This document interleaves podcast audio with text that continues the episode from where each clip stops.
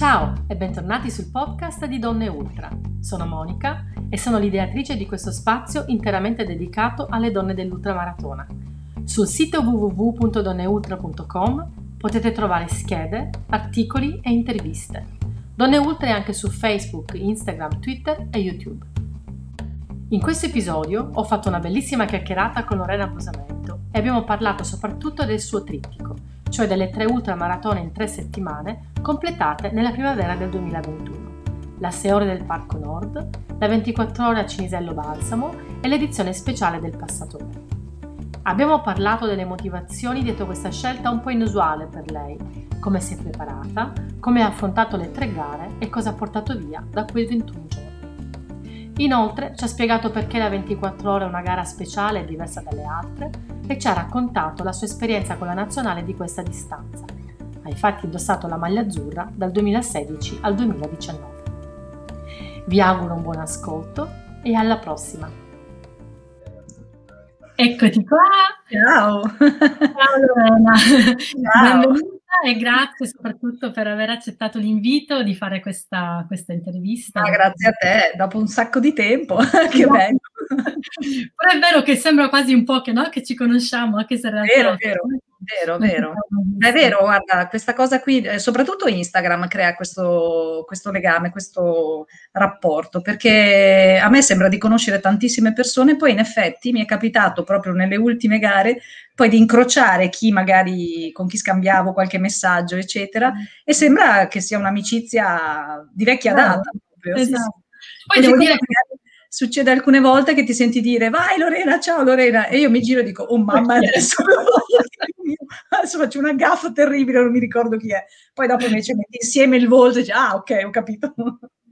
E poi devo dire che allora, io mi, ricordo che una delle prime volte che ci siamo sentite mi ha detto, eh, ma io non sono molto brava con i social, che invece non è affatto vero, perché eh, insomma sei eh, sempre molto presente, hai sempre una parola gentile per tutti, sempre una, un commento carino, eh, le tue storie sono molto interessanti, specialmente anche dal punto di vista tecnico, no? perché magari vuole sapere anche come ci si prepara, come, che cosa, cosa mangiare per, mm, mm, durante una gara, prima di una gara. Per cui devo dire che questa tua presentazione non è stata poi insomma, quello che poi effettivamente è, perché in realtà sui social sei, sei almeno su Instagram sei, sei brava, poi non so su Facebook perché mh, ci sto poco anch'io, quindi non... Quindi, eh, secondo me mh, hanno due sono due cose diverse, quindi le tratto in maniera diversa. Un po' Facebook mi richiede molto più tempo, eh.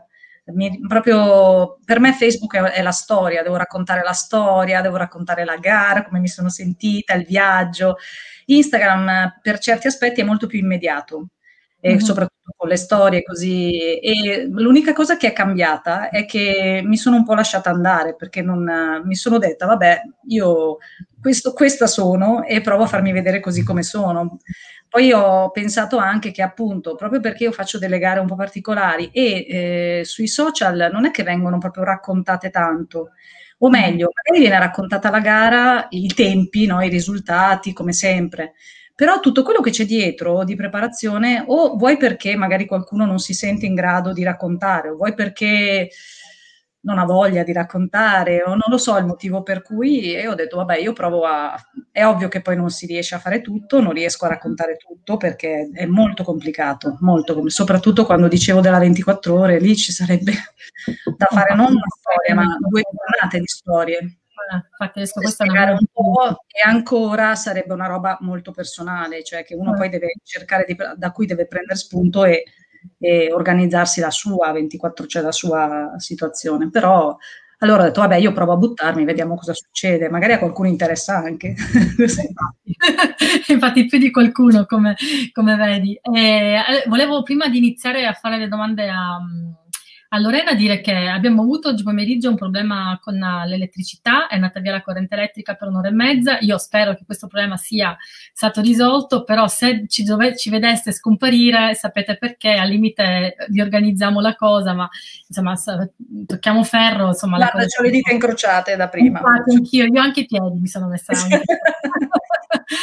allora, io partirei intanto da questo, da, dal raccontare un po' questa, questo trittico che, che, hai menzionato nell'ultimo post appunto su Instagram, l'hai definito come trittico, hai fatto una 12 ore, una 24 ore e una 100 km, mi pare nell'ordine, no, sono state no, queste. Ho fatto la 12 ore un mese fa, quella di Provaglio, che era l'inizio, poi ho fatto 6 ore, 24 ore e 100 km. La 6 ore la consideri allora? La 6 ore la consideri? Sì, 6 ore, 24 ore e 100 perché sono state 3 weekend consecutivi. Okay, Quella di Provaglio è stato il ritorno alle ultra, doveva essere Biella, ma ho avuto un problema, una, un altro dei miei stupidi eh, infortuni stupidi dell'ultimo anno, ma proprio stupidi, però aveva un'infiammazione che non mi, mi, impediva il tibiale di nuovo, che mi impediva di correre e quindi e questa cosa qui l'ho interpretata come il destino vuole che io torni a Provaglio, Provaglio a me piace tantissimo, è una gara che ovviamente mi ha dato tanto perché ho fatto lì, avevo fatto il record italiano, ma a me piace indipendentemente, infatti sono andata anche se non ero assolutamente pronta perché boh, c'è un cuore pazzesco, c'è un clima meraviglioso, i ragazzi organi- dell'Ultra Franciacorta sono spetta- spettacolo, cioè mettono veramente tutto il cuore e dove ci si mette cuore si sente. E quindi ho deciso di tornare lì. Però poi è passato un mese, quasi circa, e c'era la 6 euro del Parco Nord. Anche quella è una gara a cui tengo tantissimo, per lo stesso motivo perché la società che organizza la Libertas Sesto, il suo presidente Luciano, sono guarda, persone che veramente sono meravigliose. E lì ci tenevo moltissimo, è andata benissimo perché è proprio andata strabene. Il percorso è bello, la, la, la, anche lì il clima è bello, c'era festa, c'era proprio tutto, tanti amici. E poi avevo la 24 ore di Simone Leo, quella di Cinisello Balsamo, eh, alla quale però avevo anticipato a Simone che volevo fare la 24 ore, ma che non sarei stata competitiva sulla 24 ore perché sapevo perfettamente che dopo una decina di ore il mio corpo si sarebbe rifiutato muscolarmente perché la testa, la testa c'era, andava, infatti ho continuato a camminare, se no uno si ferma se ne va a casa. Mm-hmm. Eh, e poi questa qui che è venuta in un secondo momento e ho deciso di appiccicarla alla fine di tutto come sfida finale. Come sfida finale. Ah, delle... il, sì, il, diciamo, il, quello che è stato definito il passatore special edition, ma io è, per me è il campionato italiano 100 km perché il passatore è un'altra cosa. È un'altra cosa. Cioè, poi avendolo fatto l'altro giorno è proprio un'altra cosa. Adesso mi racconta anche la differenza, è stata, è stata, una cantilena questo weekend, il passatore è un'altra cosa, il passatore è un'altra cosa, eh, però sì. giustamente l'hanno organizzato loro, e devo dire sì, hanno messo su una cosa molto bella, anche per chi come me eh, è stata spettatrice, perché io sono stata attaccata a Facebook, alla diretta Facebook tutto il giorno, dalla mattina alle 9 e tre quarti fino se- alle 7 finita di, di sera. Ed è stato bello perché allora, io sono sempre sia alla partenza che all'arrivo del passatore tutti gli anni. Ovviamente vivendo a Firenze eh, è ormai certo. una, una, tradizione, c'è sempre qualche amico che la fa, per cui quindi è stato bello in qualche modo essere anche partecipe da lontano, no? E quindi hanno fatto un ottimo, un ottimo devo dire, no, un ottimo guarda, hanno, sì, sì, sì, hanno organizzato in maniera esemplare, eh, perché mm-hmm. devo dire una macchina organizzativa pazzesca. In questo periodo io comunque farei un applauso a tutti quelli che hanno la forza e il coraggio di eh, organizzare anche, anche, la garetta con 200 iscritti, eh, perché veramente, beh, garetta si fa per dire 200 iscritti, perché sono già mm. tanti, perché veramente sono costretti per rispettare le regole Covid a uno sforzo immane, veramente immane.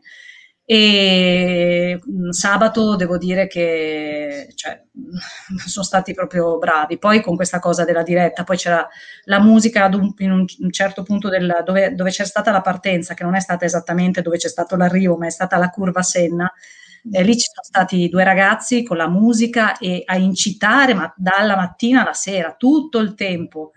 Eh, lungo il percorso c'erano i punti diciamo di controllo e anche lì con le bandierine incitare costantemente. Non è una cosa semplice non è mm. proprio semplice era un percorso era comunque un circuito cioè il, giro era abbastanza lungo.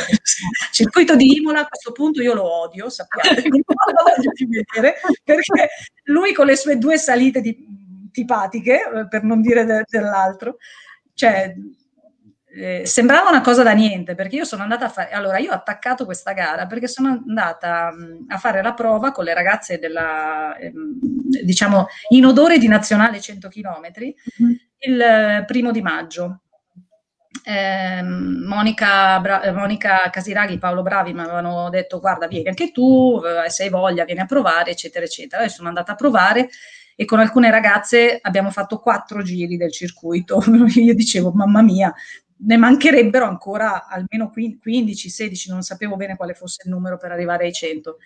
E dicevo, queste due salite però sono veramente fastidiose perché la prima ok, il secondo ok, il terzo ok, il quarto eh, cioè, già ce l'avevo la nausea perché sono infime, cioè non sono pendentissime e non sono neanche lunghissime, però te le ritrovi tutti i giri per due volte e a un certo punto... Cioè, 21, 21 giri mamma mia, no, terri- veramente sono state, ter- però eh, come sempre poi quando fai le gare a circuito ti ritrovi che conosci il dettaglio del io sapevo dove dovevo tagliare, dove dovevo andare, dove dovevo girare, dovevo fare tutte le cose, certo. a un certo punto ho dovuto cominciare a camminare le salite perché avevo il polpaccio sinistro che proprio non ne voleva più sapere. Non, mm. ho cominciato a sentirlo tirare, quindi ho detto qui se sforzo parte qualcos'altro, io non voglio perdermi il resto della mia eh, mia, del mio ritorno alle gare, non, non, voglio che diventi poi che mi sto ferma per un sacco di tempo.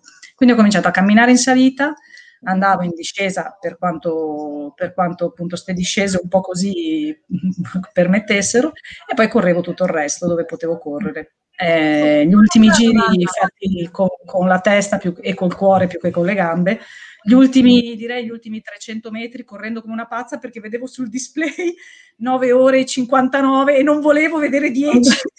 ce l'hai fatta, ce l'hai fatta. No, cosa hai fatto? 9,59? 34. 34. 34. Vabbè, oh, è importante, ragazzi. Certo. No, è stata una scimmia terribile. Ti volevo chiedere, il, um, che cosa ti aspettavi? Come sei an- ti sei approcciata a queste tre gare lunghe, una vicino all'altra? Quali erano le tue aspettative e, e come mai hai deciso di... Non è una cosa che si fa sempre, no? Una, una ultra, una dopo l'altra. Esatto. Eh. Quindi, cioè, come mai hai deciso di fare questa, questa, cosa? Hai detto un po' perché ci tenevi, perché erano gare per te speciali e sono capitate ovviamente per, perché tutto quanto era stato rimandato, eh, quindi sono capitate nello stesso periodo. Eh, però ovviamente hai, dovuto, hai, preso la decisione di, di, di, farlo. Quindi quali erano le tue aspettative? Sei soddisfatta eh, alla fine di tutto questo percorso? e che cosa hai imparato, diciamo, che cosa porti con te dopo queste tre settimane, tre, tre weekend, insomma, lunghi. Allora, l'aspettativa in realtà era quella di divertirmi. Io non avevo obiettivi particolari per nessuna delle tre, cioè non mi sono stressata pensando voglio fare questo, voglio fare quello, voglio fare quell'altro. Certo che il mio approccio a una gara è sempre mh, cerco di, di arrivare al minimo che so che posso fare, però senza stress, nel senso che sia alla 6 ore del Parco Nord che poi alla 24 ore che ieri eh, avevo un obiettivo base. Alla 6 ore del Parco Nord l'obiettivo base durante la corsa è diventato di più. Ho capito che potevo fare di più e poi una scena bellissima, mi è spuntata Monica Casiraghi da, un cespuglio e mi ha detto, ha cominciato a incitarmi e mi sono caricata a, a pallettone perché cioè, non, me la, non, me l'aspettavo. Eh, lei aveva già fatto un calcolo che se tenevo quel ritmo potevo arrivare a un tot e io ho detto, beh, sai che c'è, che sto bene e così vado. E um, quando sono passata davanti ai banchi dove c'era sempre la mia amica Elena che mi assisteva, che mi diceva, vuoi mangiare qualcosa? No, devo correre! e quindi lì ho deciso che avrei solo bevuto i sali, e, insomma io bevo un integratore e lei quando, quando io le dico così vuol dire che capisce che in quel momento voglio arrivare a un obiettivo. Sto bene, vuol dire che sto bene e che voglio arrivare dritta a un obiettivo. E così è stato. Tanto che poi alla fine ho fatto più di quello che Monica diceva che potevo fare. Hai fatto il tuo personale, giusto, in quella gara, sulle sei ore? Personale, ma poi per pochissimo non sono arrivata ai 75, proprio per poco, poco, poco però va bene così, cioè ci mancherebbe in quel momento lì, io ho dato tutto. Attimo, chi ci ascolta se qualcuno non sa, sei ore, ovviamente nel, quando si fanno le gare a tempo devi cercare di fare più chilometri possibili e 75 sono i chilometri che, eh, che, che esatto. praticamente sia la 6 ore che la 24 ore, beh in questo caso anche la 100, anche se in realtà non è sempre così, ma 6 ore, 12 ore e 24 ore eh, sono tutte, si corrono tutte su un circuito chiuso, è un percorso chiuso che può essere lungo un, un chilometro anche meno in alcuni casi, però a Cinisello era un chilometro ad esempio, mm-hmm. al Parco Nord era un chilometro 3 e qualcosa, eh, a Provaglio a, a un chilometro e sei, scusami, mentre a Provaglio un chilometro e tre, insomma, comunque questi sono... E tu rimani lì e giri, vince chi fa più giri sostanzialmente. Il tempo è una gara democratica perché il tempo è uguale per tutti. Quindi tutti hanno lo stesso tempo. Infatti c'era qualcuno che poi mi diceva, vabbè, io sono arrivato come te, ho fatto le stesse ore. è giusto, è vero, tutti abbiamo fatto le stesse ore, quindi poi all'interno delle stesse ore, ovviamente, chi fa più chilometri, perché fa più giri, vince e, e fa il risultato migliore. E quindi diciamo che Parco Nord è stata la, la sorpresa e stavo bene, è andata molto, è stata molto di più di quanto io mi aspettassi che fosse. Mi sono portata a casa la consapevolezza che fino a un certo punto eh, sono tornata, cioè sono tornata ad essere quello che prima del Covid ero, anche un po' prima del Covid perché ero un po' stanca prima del Covid e, e, mi sono portata a casa anche la consapevolezza che ci si può tanto tanto divertire pur avendo del, degli obiettivi di un certo tipo.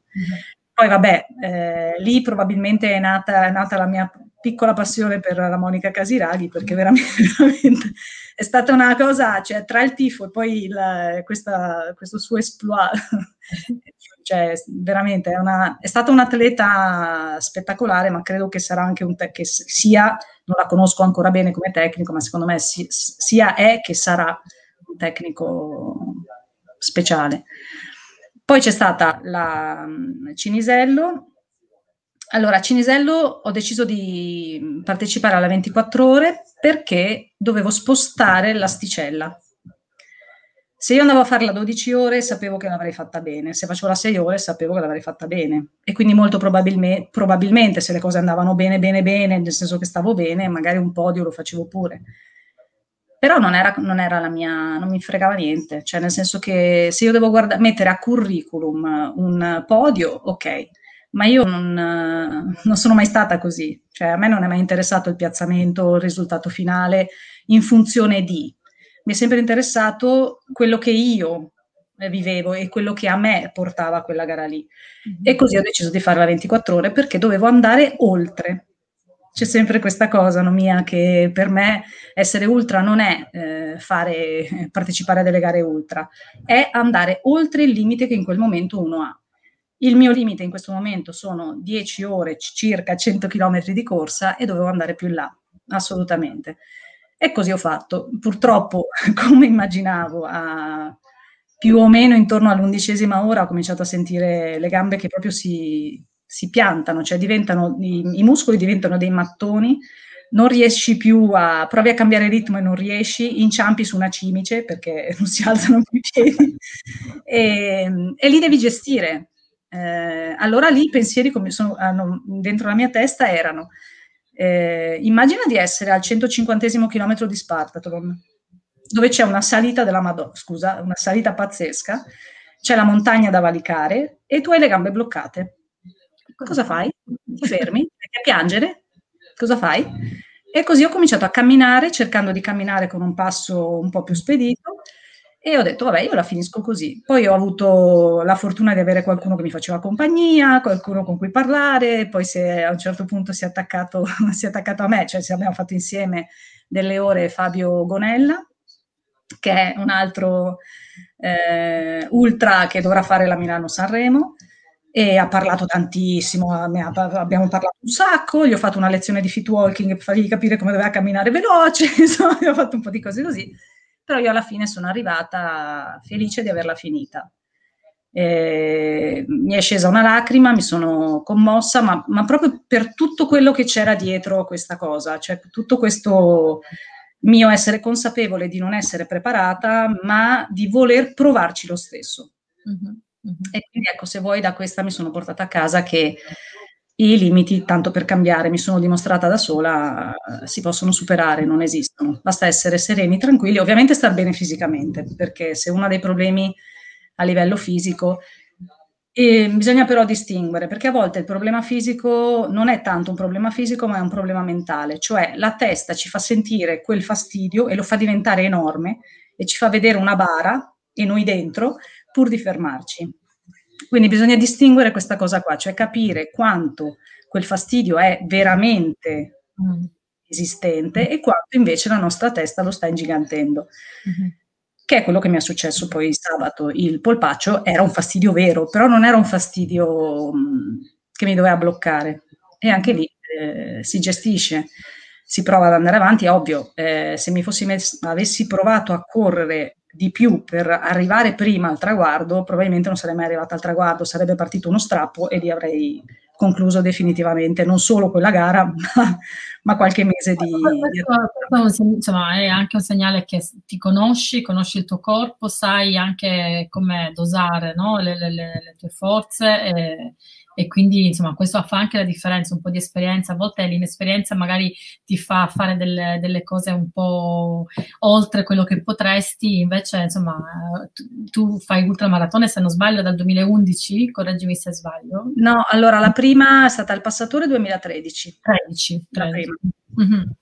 E Poi, quindi, no, insomma, l'esperienza, l'esperienza c'è, per cui probabilmente sta ti conosce abbastanza bene da, da, da, da insomma, da aver gest- l'hai gestita molto bene questa cosa comunque. Sì, penso però che mh, ci sia sicuramente dell'esperienza da parte mia, ma penso che ci sia ehm, una, una, componente, non dico innata, ma perché sono sempre stata così, anche quando giocavo a pallavolo. Eh, cioè, mh, ci sono delle cose che a volte noi usiamo eh, come scusa mentale per non fare quella cosa lì. Ecco. E allora già, da, già, all'epoca della pallavolo, quando avevo questa allenatrice che urlava come una pazza, però già lì eh, io eh, non so, eh, lei era in grado di capire se eh, era un, un, infortunio o se non era un infortunio o se era una stupidaggine e quindi quando era una stupidaggine dal suo punto di vista lei ti urlava addosso e tu dovevi continuare a fare quello che ti aveva detto. È presente mi aiuara con le catene ai polsi? Cioè, no, no. Sembrava una cosa di questo tipo. Però già allora io, non so, mh, mm, ho, ho imparato che certe cose in realtà non sono come la nostra testa ce le vuole far credere. E me la sono portata avanti. Adesso, ovviamente, in una, in una situazione di ultramaratone, questa cosa eh, che all'epoca adesso è diventata eh, importante. Mm-hmm. C'è da dire però che mh, può essere una, come, come posso dirti, io ho una componente anche di soglia del dolore molto alta. Quindi eh, magari arrivo a sopportare una situazione eh, rendendomi conto che comunque non è eh, compromettente, però mh, magari più avanti di qualcun altro che si fermerebbe prima. Questo è un bene, ma è anche un male, perché potrebbe essere che io vado oltre, non sento il dolore que- in quel momento lì, poi quando mi fermo fe- cioè, esplode, esplode tantissimo. Non è ancora successa questa cosa mai, sono sempre, sono sempre ripresa, quindi vuol dire che sono sempre piccole cose che diventano ovviamente nel corso della gara un pochino più pesanti, ma che non sono, eh, che non sono così gravi. Mm-hmm. Spero che non succeda mai perché sennò...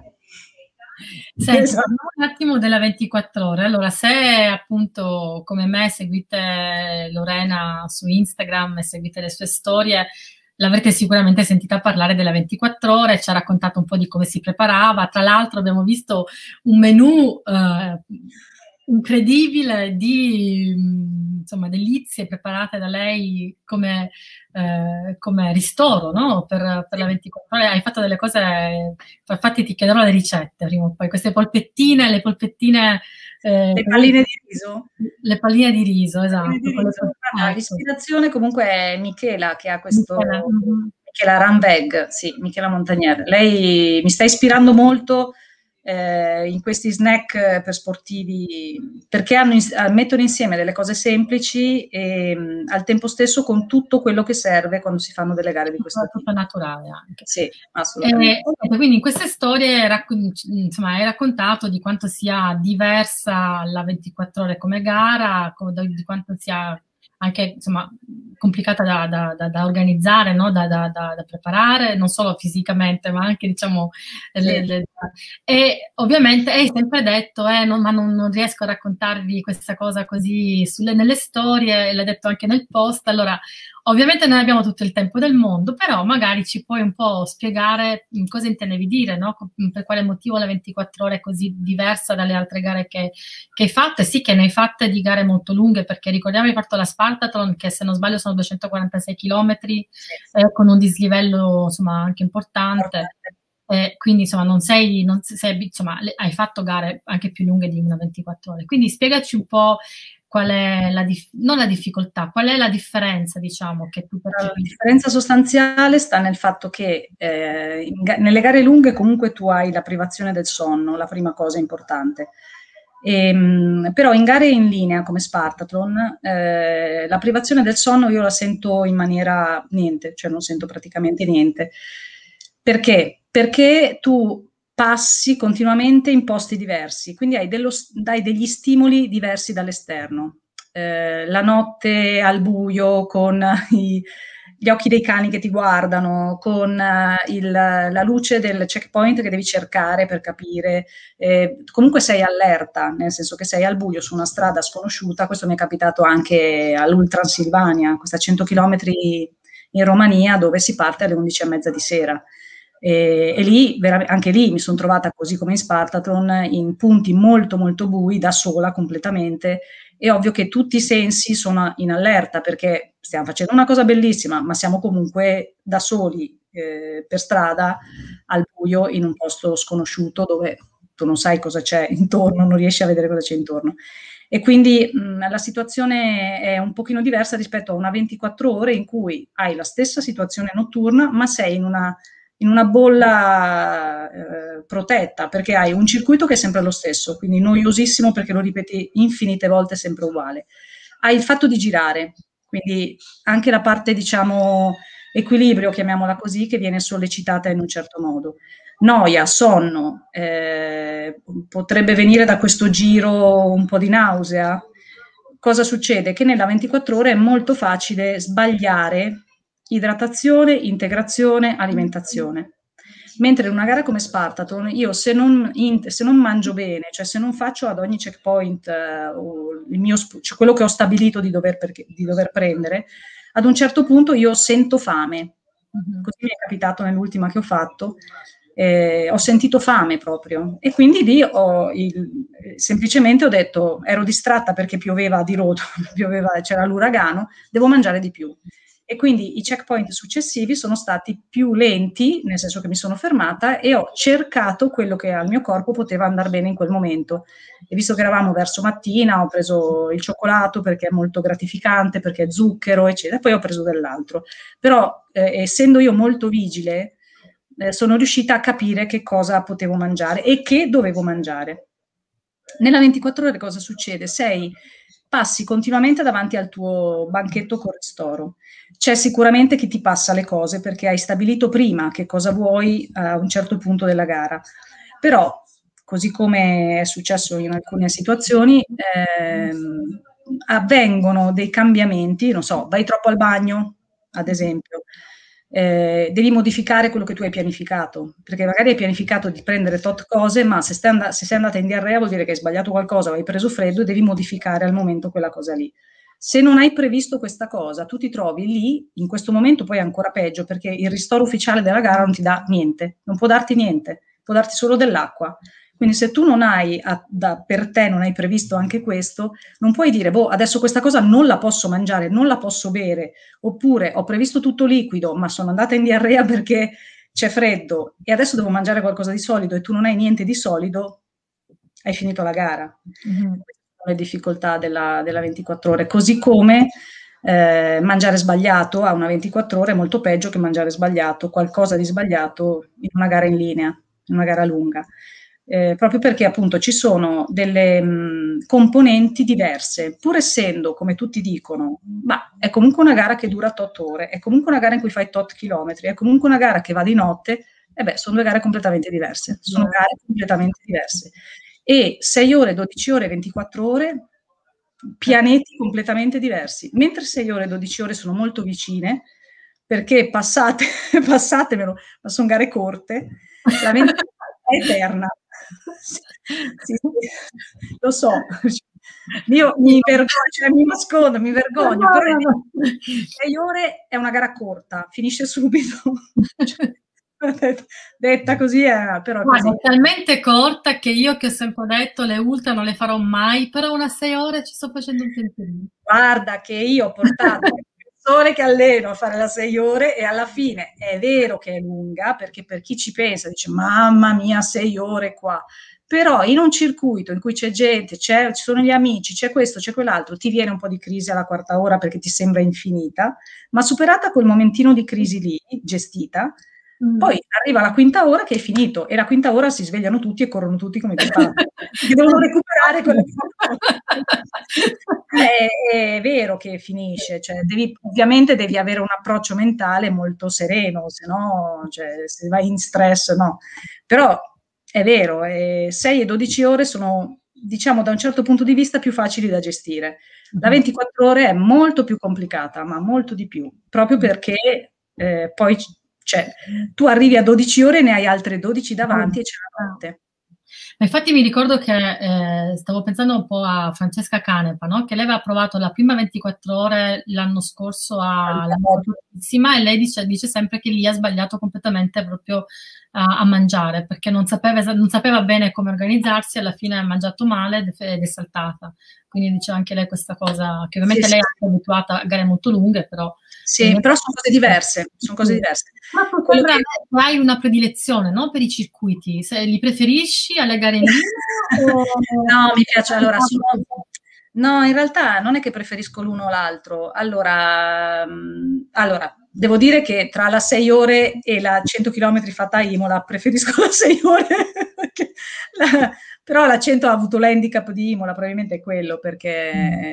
Imola è veramente stato, boh, insomma, io che a Milano le salite le trovo alla montagnetta, ma non riescono a mettermi in difficoltà così tanto, quelle lì mi hanno messo in difficoltà, però si sa, lo sapevo prima. Non ho una predilezione per l'una o per l'altra gara, perché hanno un fascino eh, particolare entrambe, entrambe e tutte. La, mh, il fascino che ha la gara in circuito è proprio quella che quando raggiunge una lunghezza come la 24 ore, eh, passi in una dimensione diversa, vai in un'altra dimensione, eh, che è fatta appunto di mh, mm, testa che deve viaggiare in un certo modo, eh, conta molto di più la testa sulla 24 ore rispetto a, a una Spartathlon eh, conta tanto il fisico, ma assolutamente la tua gest- la gestione, la conoscenza di te stessa, e come impari a superare momenti particolari di crisi che possono arrivare e come gestisci questa noia. Perché eh, è, è, noioso. Adesso Cinisello siamo stati anche molto fortunati perché sono riusciti a tenere la musica accesa anche di notte. Non so come hanno mm. fatto, però non era alta, quindi non credo abbia dato fastidio a chi abitava l'intorno, però c'è stata la musica accesa tutta la notte, che è un aiuto fantastico perché ti fa compagnia. Poi, certo, io poi che ero particolarmente felice di essere lì, continuavo a, a parlare, cioè a incitare, quindi mi sono tenuta comunque allegra. Ehm, in altre gare invece in cui a un certo punto, allora, cala la notte, tu sei sempre nello stesso posto. Alcuni, in alcune gare poi c'è gente che si ferma perché ha sonno, perché si, e quindi nel circuito c'è meno gente. Hai sonno anche tu perché ti viene sonno anche a te. Ti stai annoiando, magari non stai tanto bene, è la morte, cioè o la testa fa un passaggio oltre, va avanti, oppure ti fermi anche tu, perché poi il fatto che tu passi sempre davanti al tuo punto, dove hai le tue cose, dove c'è la tua amica piuttosto che... tentazione. È una tentazione, perché dici, vabbè, mi fermo, mi riposo un attimo, non, mai, non partirai mai più. Mentre in una gara come Spartathlon, in cui, come per dire Spartathlon, ma tante altre, in cui chi ti fa assistenza ti può aspettare solo in alcuni punti, tu in quel punto lì ci devi arrivare, se no rimani in mezzo al niente per un sacco di tempo. Anche un incentivo, no? Andare avanti. Eh sì, quindi sono, sono, due viaggi diversi. In uno conta tantissimo la testa, nell'altro eh, conta tantissimo come tu vivi quel viaggio, come tu lo affronti e quanta voglia hai. Ti saluta Teresa Lelario, che ricordiamo ah, ecco. una campionessa italiana di categoria, eh, ricordami... Era davanti. Ti saluta qui con noi, quindi la salutiamo. Eh, scusate, mi è venuto un attacco di tosse. Eh, e ricordo a chi è collegato con noi che può fare una domanda a Lorena quando vuole. Insomma, scrivete su, nei commenti e io, se Lorena non li vede, li leggo eh, volentieri. Anzi, fatevi sotto perché. Insomma. E, perfetto, quindi insomma, questo trittico alla fine tu avevi delle aspettative e comunque in un certo senso è andata come più o meno immaginavi che potesse andare. Meglio perché la 6 ore ti ha portato sì. questo personale. Meglio, meglio, anche perché io pensavo ehm, a una gara come questa qui, di, chiamiamola il passatore, il passatore nuovo, il passatore strano, ehm, che avevo messo proprio per... Allora, io l'ho inserito perché volevo vivere un po' la gara con le ragazze della 100 km, perché volevo mettermi alla prova, perché c'era tutta una cosa che mi stuzzicava. Eh, sapevo che sarei arrivata tirata, mi ero fatta un'idea di quello che volevo fare, però quando poi, come ti dicevo, sono arrivata lì che a un certo punto avevo un po' di fastidio, ho detto vabbè, io la finisco, in qualche modo la, la porto a casa facevo il calcolo delle 13 ore a un certo punto ho cominciato a fare il calcolo sulle 13 ore, no? dicevo, vabbè, allora se faccio tot giri, bla bla bla bla bla, con la Elena che mi guardava e diceva, vabbè, tu sei scema, lascia stare, vai avanti. Però era, era, così, avevo impostato così. E finirla invece, vabbè, in un tempo comunque per me alto, però ottimamente conclusa. E, ehm, sono stata molto molto molto contenta, ma sono stata molto molto molto contenta più per il fatto ehm, di averla gestita in un certo modo e di essermi sentita ehm, non, di, di, averla in mano, ecco, di dominare la situazione, cioè di decidere io quello che volevo e come volevo farla, invece di farmi buttare sotto dalla situazione piuttosto che... E quindi sono contenta, infatti mi, veniva, oh, mi è venuto da scrivere sto tornando perché certe sensazioni eh, che provavo e che non avevo più provato comincio a riprovarle, ecco, comincio a risentirmi e quindi sono contenta, sono stata veramente molto contenta. Quindi il, il mio trittico, compreso da pochissimi, eh, perché ovviamente uno non può, uno può dire ma questa è pazza, non si fanno queste cose e in effetti non si fanno, non fatele, anche se fate delle ultra non fatele mai queste cose. Eh, per me aveva una, un valore e un significato e sono andata oltre, cioè mi ha, mi ha, mi ha dato di più, mi ha dato molto di più e mi ha dato anche di più eh, nel senso di amicizia. Mm-hmm. Ho, ho incontrato persone, come ti dicevo prima, eh, conosciute sui social che, che, che proprio mi hanno, aperto, mi hanno aperto il cuore, davvero, sono stati cioè sentirmi a Cinisello incitare da chi doveva partire per la 12 ore, tipo Sandro, che vi segue sempre su Instagram, eh, da Roberta Gadda, piuttosto che, cioè, per me è stato, poi alla 6 ore sono partiti altri, tra cui i ragazzi dell'Atletica Franciacorta, Insomma, per me è stato meraviglioso. Eh, alla 100 km con le ragazze appunto del gruppo di Monica. Devo anche. chiederti di questo gruppo perché l'hai, l'hai, menzionato un po' di volte, magari se ci dici qualcosa, che gruppo è, e qual è lo scopo di questo gruppo e qual è il ruolo di Monica Casiraghi che ricordiamo è una delle, probabilmente l'ultima maratoneta più forte italiana. Oh sì, non c'è dubbio. Non c'è ecco, dubbio. ricordiamo che Monica è, è tecnico è tecnico FIDAL per la 100 km, insieme a Paolo mm. Bravi sono i due eh, tecnici per, che dovranno poi fare le selezioni per i mondiali dell'anno prossimo, perché quest'anno i mondiali della 100 non ci sono. E, um, Monica sta lavorando molto bene, così come Paolo, però ovviamente io eh, sono più, più inserita, cioè ormai sono più inserita in quel gruppo lì. Sta lavorando, non, non ti so dire io. Eh, scusa, voglio so, fermo un sì. attimo e faccio, ti mostro, lo so se vedo lo è Monica Casiraghi. Ciao Monica, ti salutiamo. eh, sì, era importante eh. farti sapere che è qua. Quindi. Sì, sì, sì, sì, sì, sì, oh, sono contenta. E, ehm, allora, lei ha creato questo gruppo ed è mh, un gruppo di atlete eh, però quello che ho vissuto io è sono atlete, come posso dire, in competizione ma amiche. Ecco, io ho vissuto questo e credo che questo sia importantissimo perché in una gara in cui c'è dell'agonismo perché ci deve essere, è ovvio che io voglio, eh, voglio arrivare prima di qualcun'altra, mm-hmm. però se mi accorgo che una è in difficoltà, darle una mano piuttosto, questo fa tantissimo, questo fa una differenza enorme. Magari eh, adesso non si capisce tanto questa cosa, ma in un mondiale in cui si può arrivare a fare un risultato di squadra, questa cosa è fondamentale. Quindi il lavoro che sta facendo Monica di creazione di un gruppo che condivide obiettivi, che eh, vive insieme delle gare, che magari vive insieme dei momenti di eh, raduno piuttosto che farà tanta differenza al mondiale, enorme differenza al mondiale. Io ti dico, ho vissuto eh, poco, nel senso che le ho viste il primo di maggio, poi le ho riviste in gara, però in queste settimane io ho ricevuto dei messaggi da parte di queste ragazze che comunque, eh, cioè, qualcuna la conosceva, Chiara Milanesi ovviamente la conosco da tempo e siamo, siamo amiche da tempo, dalla prima eh, ultramaratona eh, su circuito che ho fatto, abbiamo fatto insieme il, primo, il mio primo europeo 24 ore, c'era anche lei. Mm-hmm. E con altre invece io proprio non, non, avevo neanche, non sapevo neanche il nome quando sono arrivata e quindi eh, mi ha fatto piacere perché mi sono sentita eh, parte già di un gruppo, pur non essendone parte. E questo vuol dire che Monica sta lavorando estremamente bene, cioè veramente molto bene. Poi quello che succederà l'anno prossimo, mondiali, mica mondiali, eccetera, c'è un anno davanti, vedremo il proseguio. Lei mi tira le orecchie, adesso mi scriverà sicuramente qualcosa. Stavo ascoltando stranamente in silenzio, poi magari ti sono continuato, non lo so.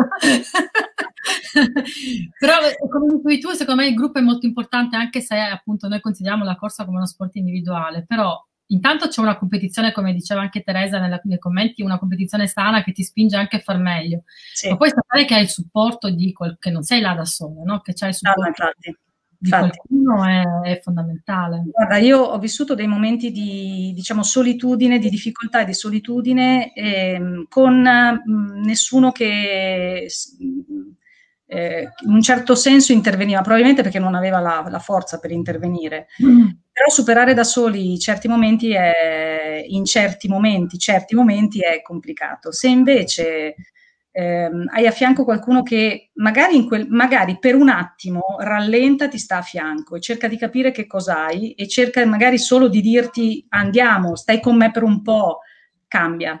Fa tanto, veramente fa tanta differenza perché tu puoi avere i 5 minuti di sbarellamento, cioè è normale che ci siano. Se sei lasciata da sola e se non c'è nessuno che, che capisce questo momento e che cerca di eh, portarti fuori da quel momento, tu ti sotterri o hai una grandissima capacità di uscirne da sola, ma ti assicuro che in alcuni momenti, in alcune gare è, è veramente complicato. O, oppure ti costa troppo tempo, cioè ci metti troppo tempo e perdi un sacco di chilometri e perdi un sacco di tempo. Così invece diventa molto più facile. Certo. Eh, io credo che appunto la, il gruppo faccia tanta differenza. Poi arrivando dalla pallavolo, esatto, eh, cosa, sì. io ho vissuto situazioni nella pallavolo in cui magari in squadre molto considerate molto poco forti abbiamo fatto dei risultati pazzeschi, proprio perché eravamo prima di tutto unite come gruppo. Poi non è, mm-hmm. questo non significa che per forza andavamo tutte insieme a mangiare la pizza, tutte insieme a ballare in discussione. In quel momento lì c'era chi era più unito, ovviamente, ma in quel momento eravamo tutte unite per lo stesso obiettivo uh-huh. e tutte sapevamo fino a dove poteva arrivare l'altra e dove bisognava compensare l'altra e quindi questo aveva creato ovviamente un gruppo forte. Uh-huh. Nell'ultramaratona eh, è fondamentale, se vuoi fare un risultato di squadra è uguale, cioè è sempre squadra, è.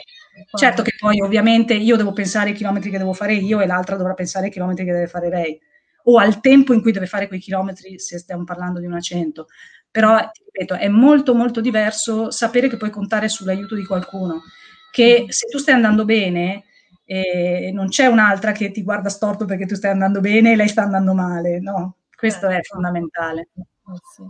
Comunque tu non sei, cioè, ma tu sei stata in nazionale per tanti, tanti anni, ricordiamo, l'ho ricordata all'inizio, dal 2016 al 2019 mi sembra, hai fatto parte della nazionale di 24 ore. Ci vuoi raccontare un po' questa esperienza, e come, come l'hai vissuta? Eh, le cose positive di questa esperienza nazionale e se ci sono delle cose magari un po' neg- anche negative, se, se, ce ne sono, insomma, in maniera costruttiva, ovviamente non, non stiamo cercando la critica. Eh, cioè, allora, come ti, come ti, ho detto all'inizio, per me eh, raggiungere la nazionale era un sogno.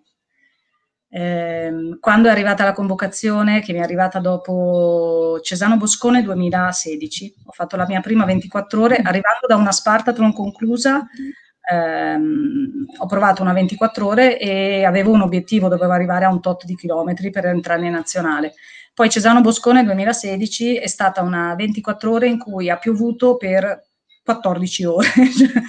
Come sempre mi succede alle mie prime esperienze, ha piovuto a dirotto, a un certo punto c'era un guado di fango da passare, è stata una situazione eh, portata a casa, portata a termine, vabbè, subito dopo è arrivata la convocazione in nazionale che per me è stata, è, è stata proprio il coronamento di un sogno. E, ehm, la nazionale è eh, veramente un onore entrarci. Se, se io penso a tutte le persone che sono nell'ultramaratona, che corrono, e che di, guardano mm, noi che ci siamo stati o ci siamo e pensano ah io non ce la farò mai. Era quello che facevo io quando guardavo una Monica Casinaghi ad esempio. Cioè io guardavo e dicevo vabbè io non ce la farò mai. Invece ce la puoi fare, cioè ovvio che devi avere delle caratteristiche, ci devi lavorare, però ce la puoi fare. Una volta che ci sono arrivata io ero al settimo cielo, prima cosa. Seconda cosa sapevo che dovevo dare il 200% eh, una volta indossata quella maglia, proprio perché a casa c'è un sacco di gente che non ce la fa, tu ti senti di dover dare il 200% e poi stai rappresentando la tua nazione. E in un euro europeo e in un mondiale ti senti il top, to- dei top all'interno dei top, perché c'hai, c'hai il meglio dell'ultramaratona eh, in quel momento intorno a te e tu ti stai confrontando con il meglio dell'ultramaratona che hai intorno. E devo dirti che mh, le mie esperienze, allora, metto tra parentesi Belfast perché c'è stata una parte organizzativa che è crollata. E mm. quella l'ho vissuta proprio malissimo, ma penso che l'abbiamo vissuta male tutti, perché a un certo punto di notte non c'era nessuno, è saltato il tabellone di riferimento, non sapevamo quello che stavamo facendo, c'era gente che stava male non c'era nessuno che andava. Cioè, è stata proprio organizzativamente brutta, quindi ho un ricordo non buono. Eh, io poi, come ti dicevo prima, avevo problemi col ciclo, vabbè, e non sono stata bene alla fine della gara, quindi è, è, l'unica, diciamo, che metto tra parentesi come esperienza che non ricordo in maniera positiva, o meglio, non ricordo in maniera positiva per alcune cose. Poi da quella ho, ho portato fuori delle cose che dovevo cambiare, ovviamente, perché da tutte le esperienze poi devi trarre un insegnamento e non ripetere più quelle stesse cose che hai fatto che ti hanno portato in quella situazione lì. E, ehm, da tutte ho avuto, ho avuto delle cose positive, da tutte, sono state tutte esperienze belle e positive. Ecco, quello che ti potrei dire di, diciamo, che, che va migliorato è il gruppo. Mm-hmm. È proprio il gruppo. Non sei l'unica ad, averlo, ad averla sentita questa cosa, visto che Monica sta lavorando molto su questo, evidentemente era una cosa che sì, credo che sulla parte 24 ore serva, serva, proprio fare questo lavoro qua di gruppo, perché sostanzialmente, mentre adesso ti posso dire questa cosa, perché avendo un po' vissuto la situazione gruppo Monica 100 km, lì si sente il mm. gruppo. Eh, 24 ore io non l'ho sentito e non lo sento. Ecco, questa mm. cosa va molto migliorata perché ancora di più io credo che ancora di più in una 24 ore serva tantissimo il gruppo.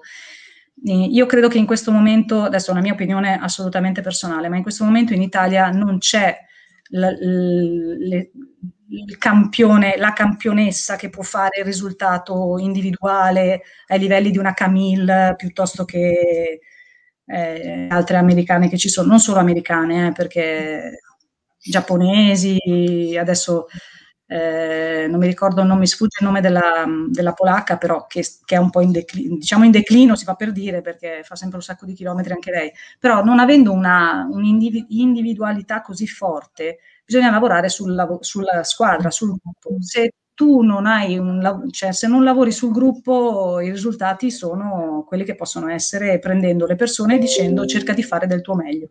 Certo. Però ecco, se possiamo, se posso fare una, muovere una critica in questo senso è questa. Ma bisogna lavorare una critica, diciamo, costruttiva, nel senso che... Sì, sì, sì, sì. E io ricordo che, allora, come dicono, credo che Lorena si riferisca a Patrizia Berenznovska. Sì, esatto, esatto.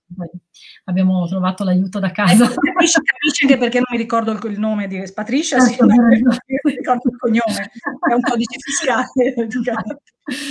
eh, una cosa che ti volevo, allora, ricordo che potete fare domande a Lorena, e poi io volevo mh, mm, parlare un po' della tua attività collegata alla corsa, nel senso che tu sei un atleta, ma sei anche un'allenatrice, e, mm, quindi volevo magari che ci raccontassi un po' che cosa, che cosa fai di specifico, e che tipo di persone segui, su quale distanza le segui, non so, dici tu. Allora, tutto, tutto. Uh, io allora ho un gruppo che si chiama Criceti Running Team, che è un gruppo, non è niente, non è una società, non è niente, è un gruppo. Eh, nato, diciamo che è nato un po' di tempo fa, ma che si è evoluto nel tempo e adesso è diventato un, un bel gruppo grande, grosso. Prima del Covid a ogni allenamento c'erano 20-24 persone uh-huh. e, di tutti i tipi di tutti i tipi. Io non mi sono mai fatta problemi a, ad accettare chiunque, cioè basta che uno abbia voglia di mettersi in gioco. Mm-hmm. Poi l'allenamento lo, lo, costruisco in presenza in maniera tale da poter seguire tutti, perché mh, faccio dei lavori più di tecnica mh, e difficilmente io mi metto a dire adesso da qui fate 10 km e vediamo che, come va, perché sono cose che possono tranquillamente organizzarsi e fare loro la domenica, il sabato, altri momenti in cui non c'è l'allenamento di gruppo. Cerco di lavorare molto di più sulla tecnica, sul potenziamento, su tutte quelle cose che normalmente non si fanno. Mm-hmm. Questo è. E, ehm, ed è un gruppo variegato perché passiamo da oh, Gabriele che ha fatto la maratona in 3 ore e 15 a eh, Gabriella che ha 65 anni e fa, fa, le sue cose, oppure una Elsa che ha anche lei la sua età e, e il suo obiettivo è quello di, di mantenersi in forma.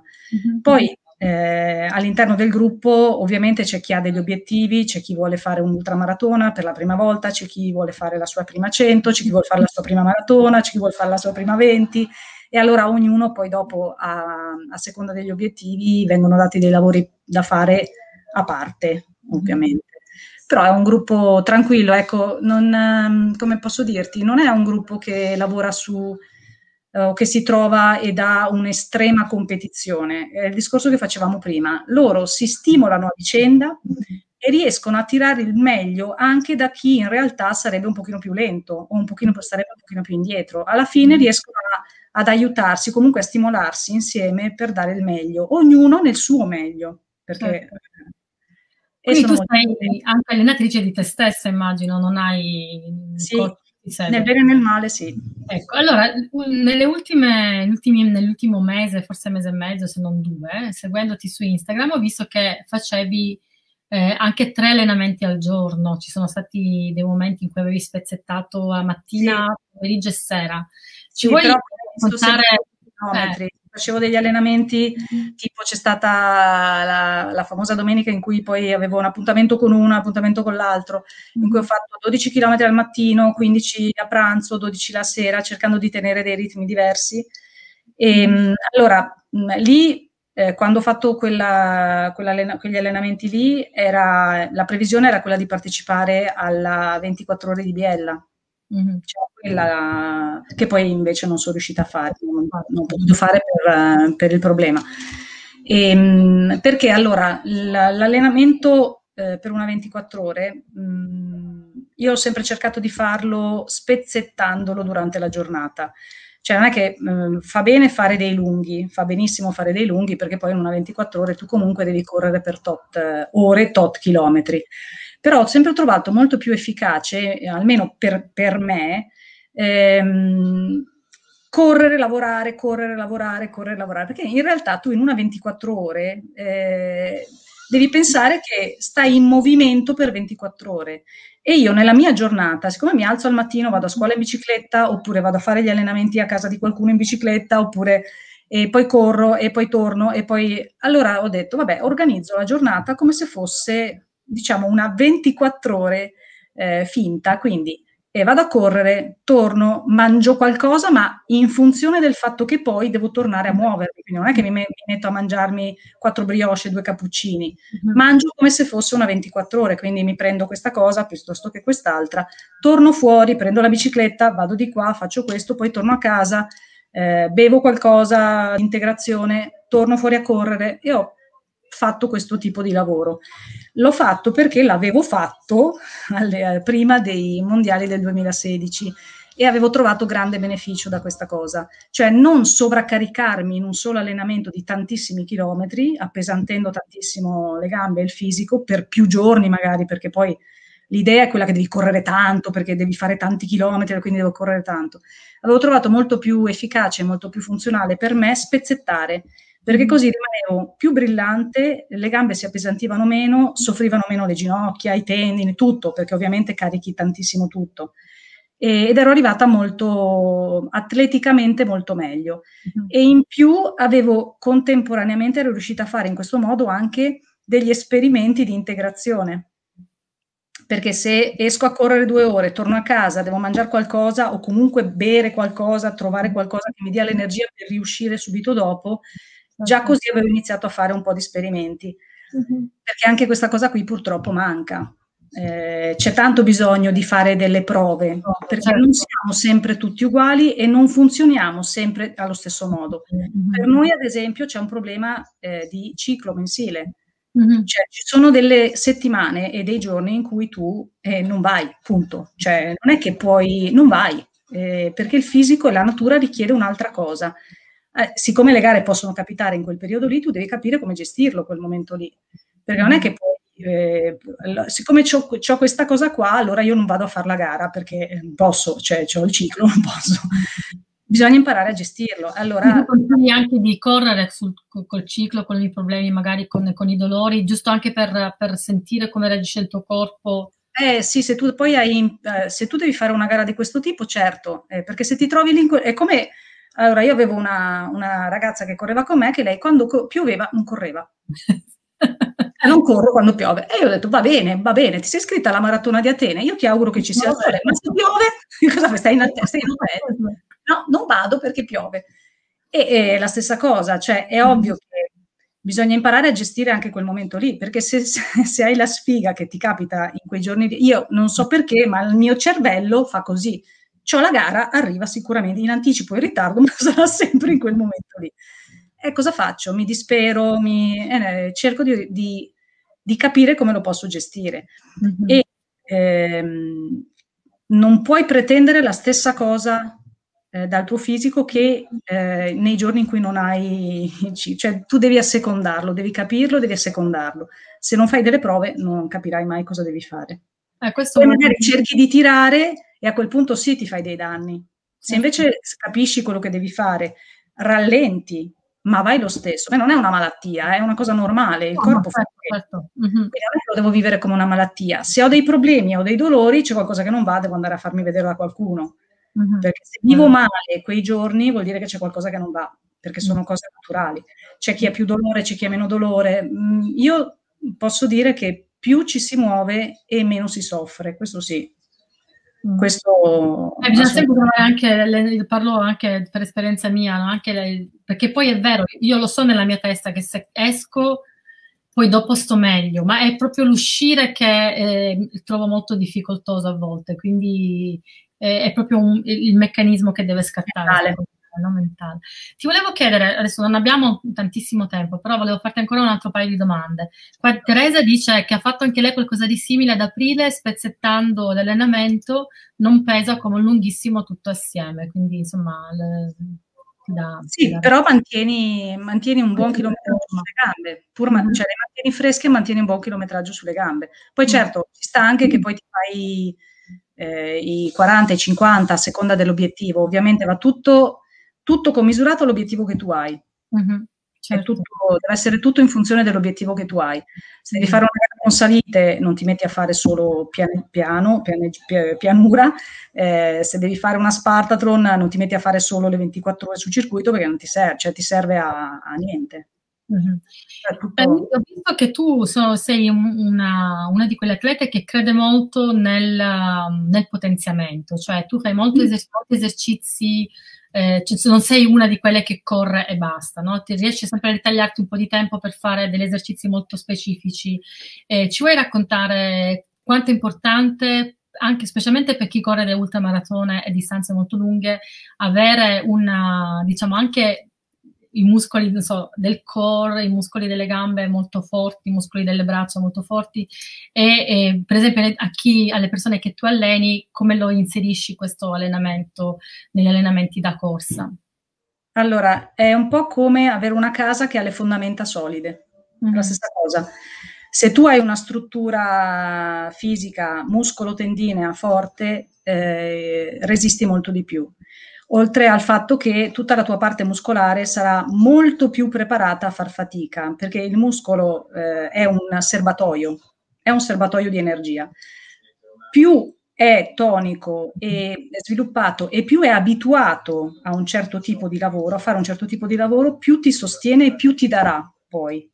Nelle ultra per me è fondamentale avere una parte, eh, strut- una parte strutturale molto forte perché comunque le ultra ti portano a, a, un deperimento, a un indebolimento, cioè se tu parti con una struttura che è già poco forte rischi infortuni, perché rischi prima di tutto gli infortuni, così come poi rischi però di andare in, um, in troppo in scarico, ecco, troppo, adesso non mi viene la parola, comunque scarichi troppo.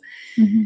Quindi io, io, ci credo, ma anche perché eh, quando io ho iniziato a, fare, a, a, correre, ad aumentare il numero di chilometri che correvo perché stavo preparando il passatore, avevo dei problemi, un po' di mal di schiena e male di qui e il ginocchio e quell'altro. E eh, ho cominciato a inserire un po' di lavori perché io non avevo una parte core molto forte, pur facendo degli addominali, perché facevo nella mia routine degli addominali, ma eh, l'addominale è una cosa, core è un'altra cosa ho iniziato ad inserire dei lavori diversi, ma proprio degli esercizi basici, che sono quelli che ogni tanto faccio vedere, e, mh, ripetuti sempre, non è che facevo chissà che cosa, mi inventavo chissà che cosa. Ho iniziato ad avere meno problemi, ho iniziato a correre meglio, ho iniziato ad avere una postura di corsa diversa, meno dispendiosa, più regolare, più eh, in linea adesso. Mm-hmm. E, Mm, visto che questo a me ha portato dei vantaggi, ho iniziato a farlo fare anche a chi alleno. Come mm. glielo inserisco? Minimo, minimo una volta a settimana nella mia seduta di allenamento loro fanno degli esercizi, mm. che poi possono anche essere sempre gli stessi. Nel mio caso non sono quasi mai gli stessi perché per mia fortuna riesco a massacrarli in maniera diversa, anche per dare degli stimoli diversi perché il muscolo che è abituato a fare sempre lo stesso lavoro avrà un tipo di risposta. Il muscolo che viene sollecitato in diverse modalità ha un altro tipo di risposta. Quindi è bene fare degli esercizi, imparare a, farli, a fare quelli basici che ci danno la struttura, però poi inserire delle varianti. Così come è importante non correre sempre su asfalto, ma andare a fare dei fuoristrada, andare a fare delle salite, andare, eh, per noi che abitiamo in Brianza, a correre a Montevecchia, a correre che sono a certo. Carate Brianza, che è bellissimo. è importante fare questo tipo di lavoro, così è importante anche a livello fisico strutturale dare degli stimoli diversi, quindi però mantenere tutto il corpo, tutto, da, dalla cervicale alla punta del, dell'alluce in, in tonico, flessibile, allungato. Non si vede tanto spesso, devo dire, almeno non si vede nel senso che non è, forse non lo fanno, ma non, non, non lo fanno vedere, diciamo, però mi sembra sempre che il focus sia, sia costantemente sulla, sulla, corsa e poco, invece per esempio ho visto che molte delle ultramaratone americane che sono molto visibili su, su, su, sui social, per cui riesci a vedere anche i tipi di allenamenti che fanno. Addirittura lav- lavorano molto anche con i pesi, ma pesi anche molto pesanti, perché sostengono che effettivamente aiuta, aiuta moltissimo poi nel, nel, nel, nel, proprio nel gesto atletico e nella resistenza del corpo. Certo. Eh, cosa che in Italia non vedo, magari non lo vedo io, ma lo vedo meno rispetto, rispetto a quello che vedo. Che vedo no, no, si vede molto meno perché c'è l'idea che bisogna correre. correre. Poi c'è l'idea che se faccio pesi allora mi si ingrossano i muscoli. Certo, e noi donne poi... non vogliamo il muscolo grosso. Sì. Ci vogliono che non deve essere anni, che la diventa grossa e allora vai a far capire che non è proprio così che funziona. Magari all'inizio si ingrossa anche, poverino, non ha mai lavorato così, quindi un pochino si gonfia. Poi dopo certo. però guarda che si sgonfia perché sta meglio. è più tonico, più fibre muscolari, che si recluti più fibre muscolari quando ti muovi e quindi diventa è tutta una roba che è difficilissima da spiegare perché è molto, molto femminile, però in realtà anche l'uomo che corre è difficile che gli fai fare due squat. Vero, mm, è difficile perché non ne capisce, non, non, non si capisce l'utilità. Mm. capisce l'utilità. Poi io non lavoro tantissimo con i pesi, anche se trovo che siano utili, eh, ma perché per una mia forma personale preferisco sempre lavorare col peso del mio corpo o con pesi naturali, ma voglio sentire quello che sto facendo. E poi per me lavorare col proprio corpo o lavorare tanto con gli elastici, ecco io lavoro tantissimo con gli elastici, perché l'elastico ti fa lavorare quella parte muscolare mh, più basica che è proprio quella della struttura. Eh, che è quella delle fondamenta, mentre il peso che ha inserito eh, a integrazione di tutto questo è quello che ti fa la parte muscolare più forte. Mm-hmm. Quindi se io faccio peso, eh, io ho visto che mi, mh, lavoro con i muscoli più forti. Se faccio il lavoro con l'elastico, che mi costringe a fare un lavoro diverso, do una trama al mio, al mio muscolo più eh, stretta alla base. Okay? Faccio lavorare quei muscoletti che col peso grosso magari non vengono sollecitati, sono più specifica. Ho capito. Eh, Però fatemi gli esercizi. Mm-hmm. E se non volete, non sapete quali fare, chiedetemeli. Lei ha anche un canale Telegram. Telegram. quello, quello, ancora non ci sono arrivata. allora, a me poco, poco l'ho preso, l'ho, eh, poco proprio perché esatto. eh, qualcuno mi chiedeva ma che esercizi fai, ma cosa fai, ma cosa non fai? Allora li sto mettendo una volta a settimana, mm-hmm. ho, diciamo un piccolo tutorial su un esercizio che io faccio di base, ecco, quelli di ba- i basici miei è il canale che ho chiamato Tutto in uno spot, così, visto che per me lo spot è il top. È il top Senti, ti faccio l'ultima domanda e poi ti lascio andare, lasciamo andare anche eh, chi ci sta seguendo. E dopo il trittico, che piani hai adesso? allora, riposo. dormire perché le ultime due notti sono state difficili, però è sempre così.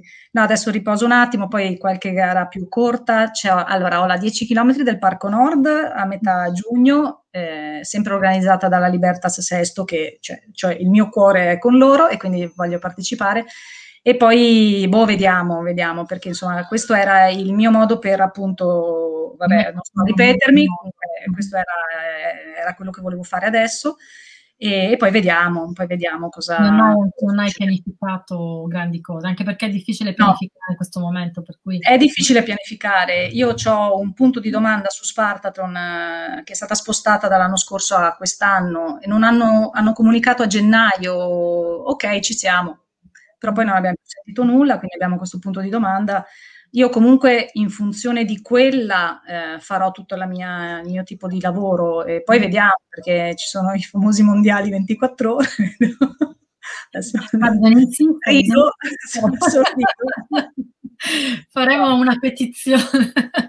Ah, vabbè, vediamo, vediamo, cioè è tutto un po' così. Io, ripeto, sono molto molto contenta di essere arrivata a fine maggio, di essere sopravvissuta a questa cosa che eh, si è venuta a creare in questo modo e sono contenta che sia, che si, che sia andata tutto, che sia andata bene. Eh, adesso vediamo, insomma, sicuramente nei, nel prossimo mese mi riposo un attimo, faccio cose più brevi, eh, più dinamiche. Se riesco ad andare in montagna qualche giorno a fare qualche corsetta in montagna sono più che contenta perché mi manca tantissimo ed è un allenamento che per me è, è ottimo e poi vediamo, appunto, restiamo con un, boh, di un punto di domanda. Bene, per sapere cosa farà Lorena Busamento nel, nei prossimi mesi, seguitela su Instagram, mi raccomando. Lorena Busamento è facile da trovare. Io intanto mh, mm, ti ringrazio tantissimo per questa bellissima chiacchierata. Grazie a te. Eh, ringrazio Monica Dice, grandissima Lorena, non puoi che migliorare, ti dice. Guarda, ormai abbiamo un rapporto aperto. Lei sa che, che faremo grandi cose. E io lo dico anche qui apertamente, Monica, magari ci sentiamo, ti mando un invito per una bella intervista perché... Eh, Guarda che lei, lei ha tanto da raccontare, eh. lei ha tanto da raccontare. So. Eh, e poi, eh, vabbè, Ma io, io, io non lo conoscevo così, non la conoscevo così perché eh, ovviamente no, anch'io vedevo, vedevo, Monica e Monica è, è Monica, no? era lì con tutte le sue vittorie, i suoi record, le sue cose. E in questo ultimo, direi, mese, mese e mezzo, perché eh, è diventata, è diventata una, un personaggio nella mia vita che mi fa proprio piacere avere nella mia vita. Poi dopo abbiamo delle cose da fare, io e lei. Ah, hai, anche trovato, hai, anche trovato, una nuova um, atleta da allenare, Teresa dice se l'alleni per la Spartaton, così andate insieme. Ah, beh, certo. Volentieri.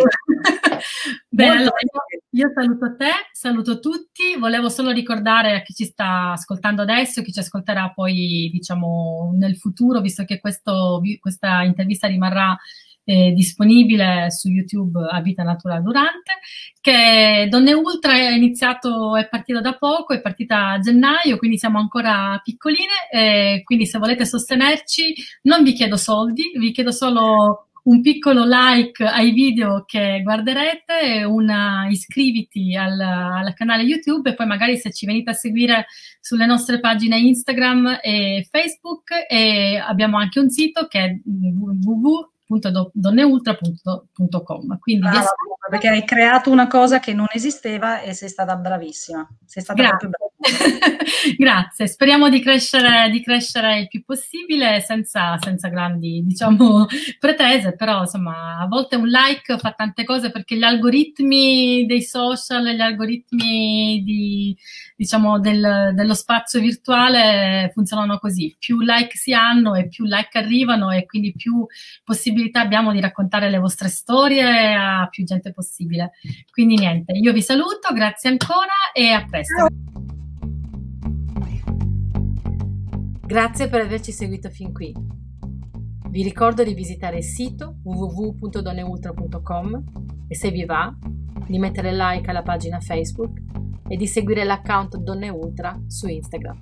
A presto!